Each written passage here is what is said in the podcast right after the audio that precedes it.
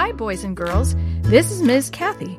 I'm so happy you've joined me today for another story just for you.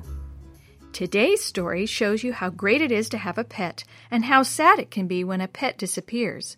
While Jenny and her friend Natalie search for clues about what happened to Butterscotch, Jenny learns some important lessons about forgiveness. Chapter 8 Found and Lost Again. Where is Butterscotch? Jenny shouted. I don't know, Tevin said miserably. She ran away. I only meant to keep her for a little while. I was going to give her back. Tevin's eyes weren't angry any more. They were sad and frightened. I'm sorry. Jenny heard her own voice, but couldn't believe what she was saying. I forgive you, she managed to get out before her lips clamped shut. The ride home was filled with silence broken only by Jenny's sobs. After they dropped Dee Dee off at her house, Mom laid a hand on Jenny's knee.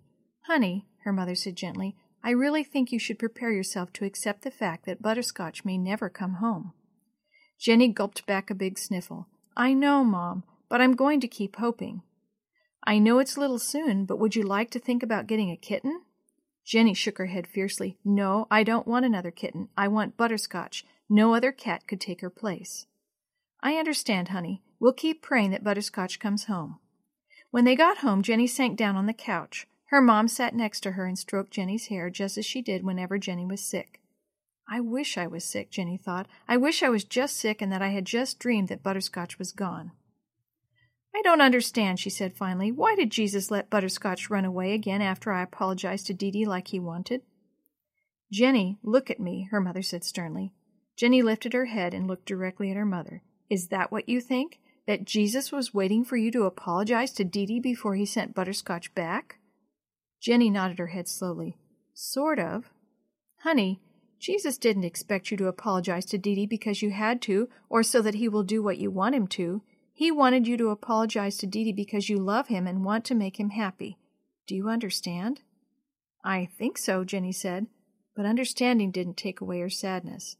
That night, with the lights out, she stared out her window until her eyelids refused to stay open any longer. In the shoebox that week, all the kids were so excited about Family Day that no one really noticed how sad Jenny was. She sat in the back of the room watching everyone and wishing she could get excited about Family Day too. Mrs. Shue told them about the booth that the shoebox kids would be running. It's the Go Fish booth, she said. She held up a broomstick with a string attached to it tied to a clothespin. The children will take one of these fishing poles and let the line down on the other side of the counter like this. Maria, come help me catch this prize. Maria ducked down behind the table. When Mrs. Shue tossed her fishing line over the counter, Maria took out a small prize and attached it to the clothespin. Then she tugged on the line, and Mrs. Shue pulled it up. See, Mrs. Shue said, holding up the prize. Each child who plays will receive a prize like this one. It will cost 50 cents each time they go fish, and the money that we earn will go to help pay for our camping trip at the end of the summer. We'll all take turns hiding behind the counter to attach the prizes so that everyone will have time to visit the other displays. What if we don't want to visit the other displays? Jenny asked silently. What if we don't want to come at all? Maybe I'll pretend I'm sick that day. No, Dad promised to come to Family Day and I want to see him. I'm just going to have to try to have a little fun, even if I can't show Butterscotch in the pet show. The thought made her sad again. Oh, Butterscotch, where are you? She was still thinking the same thing when she went to sleep that night. Jenny! Jenny sat straight up. What? Oh, it's you, Mom. It took a few seconds to remember where she was and why she was clutching Butterscotch's battered old stuffed mouse. All she could remember was that Butterscotch was gone. Again probably forever. Honey, it's time to leave for Family Day, Mom said. Natalie called and said she's ready to go. Jenny put Butterscotch's old mouse on her dresser. Now I remember, I fell asleep thinking about Butterscotch. She sighed. One thing is for sure, Butterscotch and I won't be entering the pet show today. Jenny tried to be happy as her friend got in the car. She didn't want to ruin Natalie's day, but it was awfully hard being happy when she was sad and mad inside. Your father said he would be a little late, Jenny's mom told her as they pulled into the parking lot. Why don't you take Natalie over to the shoebox display and show her the hawk feather and hummingbird nest you found? Jenny led Natalie over to the shoebox display and showed Natalie the things she'd found a few weeks ago on a nature hike. Out of the corner of her eye, she saw that the pet show was about to start. Do you want to watch? Natalie asked. No. Well, yes, Jenny admitted. Natalie took her by the arm and steered her over to a spot where they could see better. Dr. Gibbons, the veterinarian, was standing in the middle of a big circle of animals. He had on a long white lab coat and looked very important. Jenny looked at all the animals. Chris Vargas was trying to keep his hamster Herman in a shoebox until Dr. Gibbons could look at him.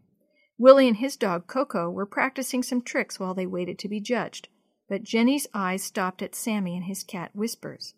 She walked over closer and heard Whispers' quiet meow. He sounds just like Butterscotch. Jenny blinked quickly. I don't want to start crying right here.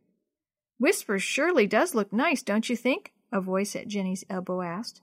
Jenny swung around. Natalie was no longer beside her. Instead, she saw Dee Dee and Tevin smiling at her as they munched on corn dogs. Tevin watched the animals closely as if he was going to judge them. If it was up to me, Tevin said finally, I'd choose Whispers. Well, it isn't up to you, Jenny snapped. Besides, it shouldn't be too hard for Whispers to win anyway, now that Butterscotch is gone. Maybe that's what you wanted in the first place. I hope you're happy. The story you have heard today is a chapter of The Shoebox Kids, Book 3 Jenny's Cat Napped Cat, written by Celeste Perrino Walker, edited and created by Jerry D. Thomas, and used with permission from the Pacific Press Publishing Association. If you're interested in any other books published by the Seventh day Adventist Church, please visit AdventistBookCenter.com or call 1 800 765 6955.